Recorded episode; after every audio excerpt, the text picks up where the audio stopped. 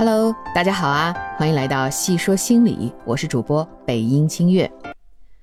前两集呢，我们聊到了老年朋友退休之后的这个人生规划的问题，以及精神建设的问题。呃，进入七八十岁呀，啊，人的身体衰退速度会增加，甚至脑子的运行速度都会减缓啊。这些呢，会让老年朋友处于一种啊，每天都要面对各种疾病痛苦的侵扰。啊，这个呢也会影响老年人的心理健康啊。这里呢，我就想引入一个呃心理咨询上的理念，就是叫做强势补偿。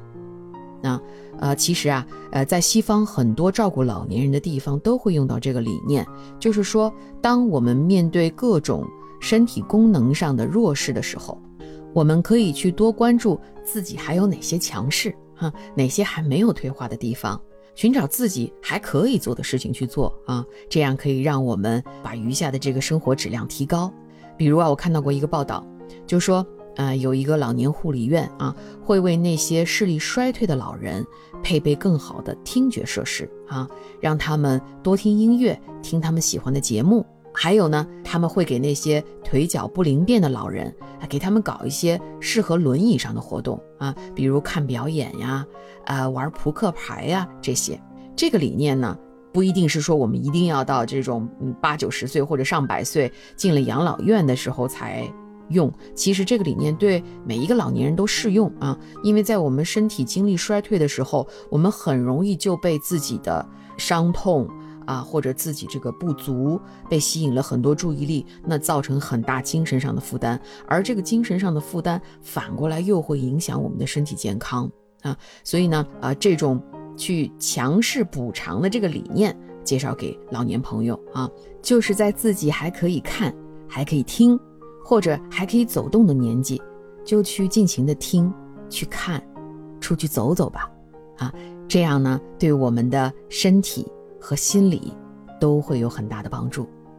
啊，那还有呢，老年人朋友还会面对到的一个重大问题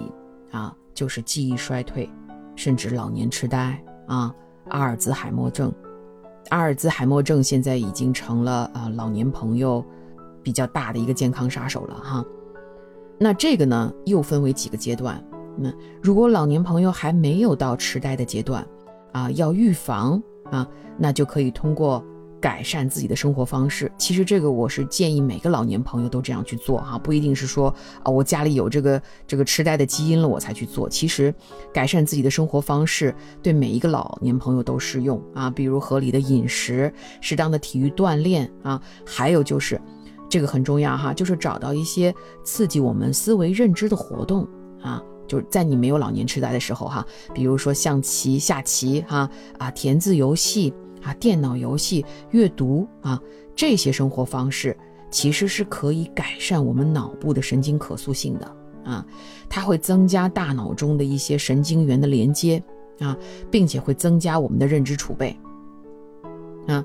呃，其实啊，咱们中国的这个打麻将啊，呃，是很不错的啊，它确实是需要。呃，用到我们脑力的这个呃很大的一个储存功能，它也会有助于我们调整我们这个大脑的这种神经的可塑性啊。呃，甚至我在美国这边都看到过外国老太太打中国麻将啊，每周他们都会聚会打一次啊。当然了，咱们是在这个合理的安排自己时间的情况下，而不是说一天到晚的坐在那里打哈。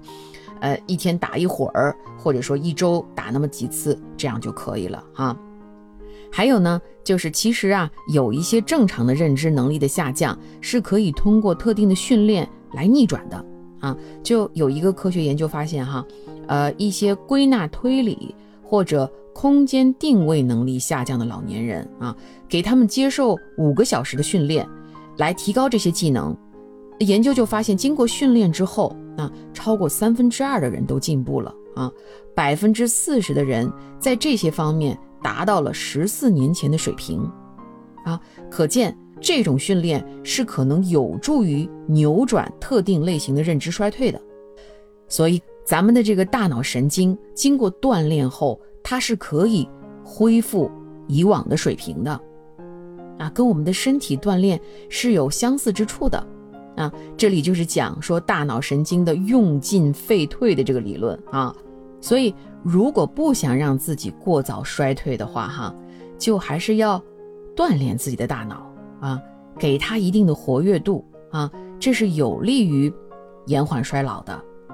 你你比如说，很多老年朋友觉得说，哎呀，我老了，这个也干不了，那个也干不了，可能这里也去不了，那里也去不了，啊，电脑啊、手机啊这些都搞不明白，呃，索性很多事情可能自己就不做了啊，可能推给啊孩子们或者其他人帮你来解决。啊，但其实我想说的是，如果老年朋友啊认知衰退还没有那么严重啊，如果稍微做一点点努力就可以去完成的事情，还是尽量建议大家去做啊。你比如说，我有一个朋友也是想让他的妈妈经常能有一些活动啊，外出去锻炼锻炼啊。他和他的姐姐呢，就会啊每周都给他妈妈找点事儿做。啊，找点什么事儿做呢？就是告诉他去一个他不知道的地方啊，去帮他们取个东西，或者买一样东西，或者帮他们去办一个事儿啊。啊，表面上看上去呢，让老人家帮着孩子去做事情，实际呀，这两个姊妹特别有心哈，他们其实是想帮助这个老人家多锻炼、多用脑、多去接触外部的社会生活，这个反过来是对这个老年人的健康非常有益的。呃，不光是锻炼了身体，因为每周要出去跑嘛，啊，同时也强化了一些他脑部以前可能不常用的地方，或者甚至是快要衰退的地方啊，这个对老年人是非常有好处的。不过啊啊，如果咱们的这个认知的退化已经到了比较严重的健忘阶段啊，那就需要去医院做一个彻底的检查了，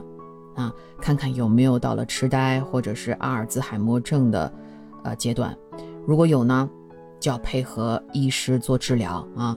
那这个阶段除了听从医生的建议之外啊，呃，照顾老人的家人呢是会比较辛苦的，呃，他们的心理压力可能比呃得了这个痴呆症的老人要更大啊。那我想对这些啊年轻的朋友们说哈，这个时候可能也是需要做一些心理建设，那准备接受这个阶段的老人。啊，因为他们的确需要更多的关爱和照顾。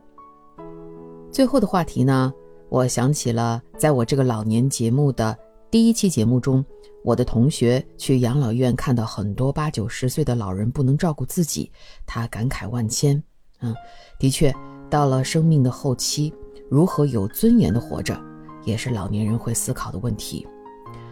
这里呀，我想起我看过的一本书，叫做《相约星期二》。讲的是一个社会心理学教授在生命的最后几个月的时光里，和自己的学生用对话的方式谈论了很多人生的话题，关于金钱，关于家庭，关于爱，也关于死亡。其中，我印象很深刻的就是这位教授，他的名字叫莫里。他谈到，他一想到自己将来会被插上各种管子啊，甚至也会需要别人帮他穿衣服，给他喂饭。甚至帮他擦屁股这样的事情，他会觉得很害羞，甚至很耻辱。但是后来，在生命的最后时光，他突然明白了，那些害羞和耻辱，实际上是文化灌输给我们的。因为我们的文化要求我们要独立啊，不能依靠别人。可是到了生命的后期，当我们只剩生命最基本的需求的时候，还要让文化的枷锁来裹挟着我们吗？那个教授莫里就说：“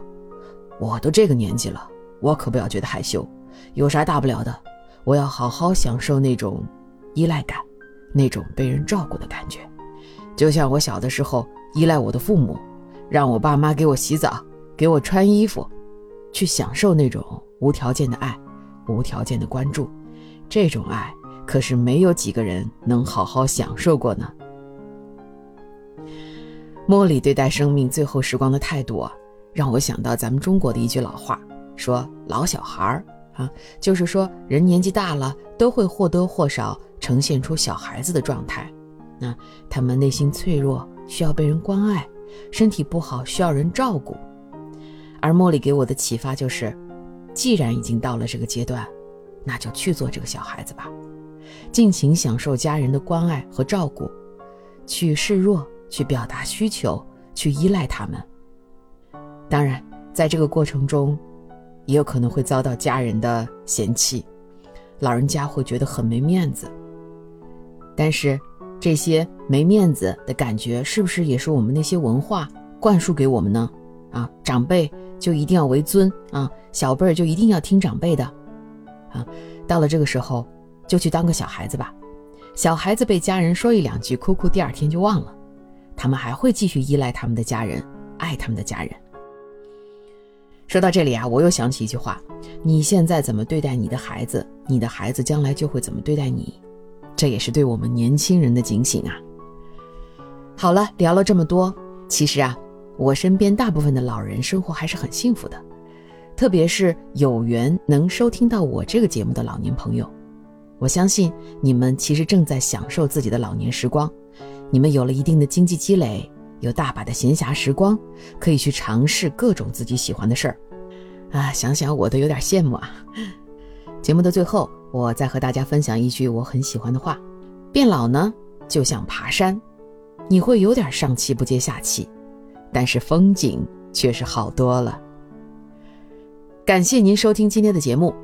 如果喜欢我们的节目，欢迎点赞、评论、加关注，我们下期再见。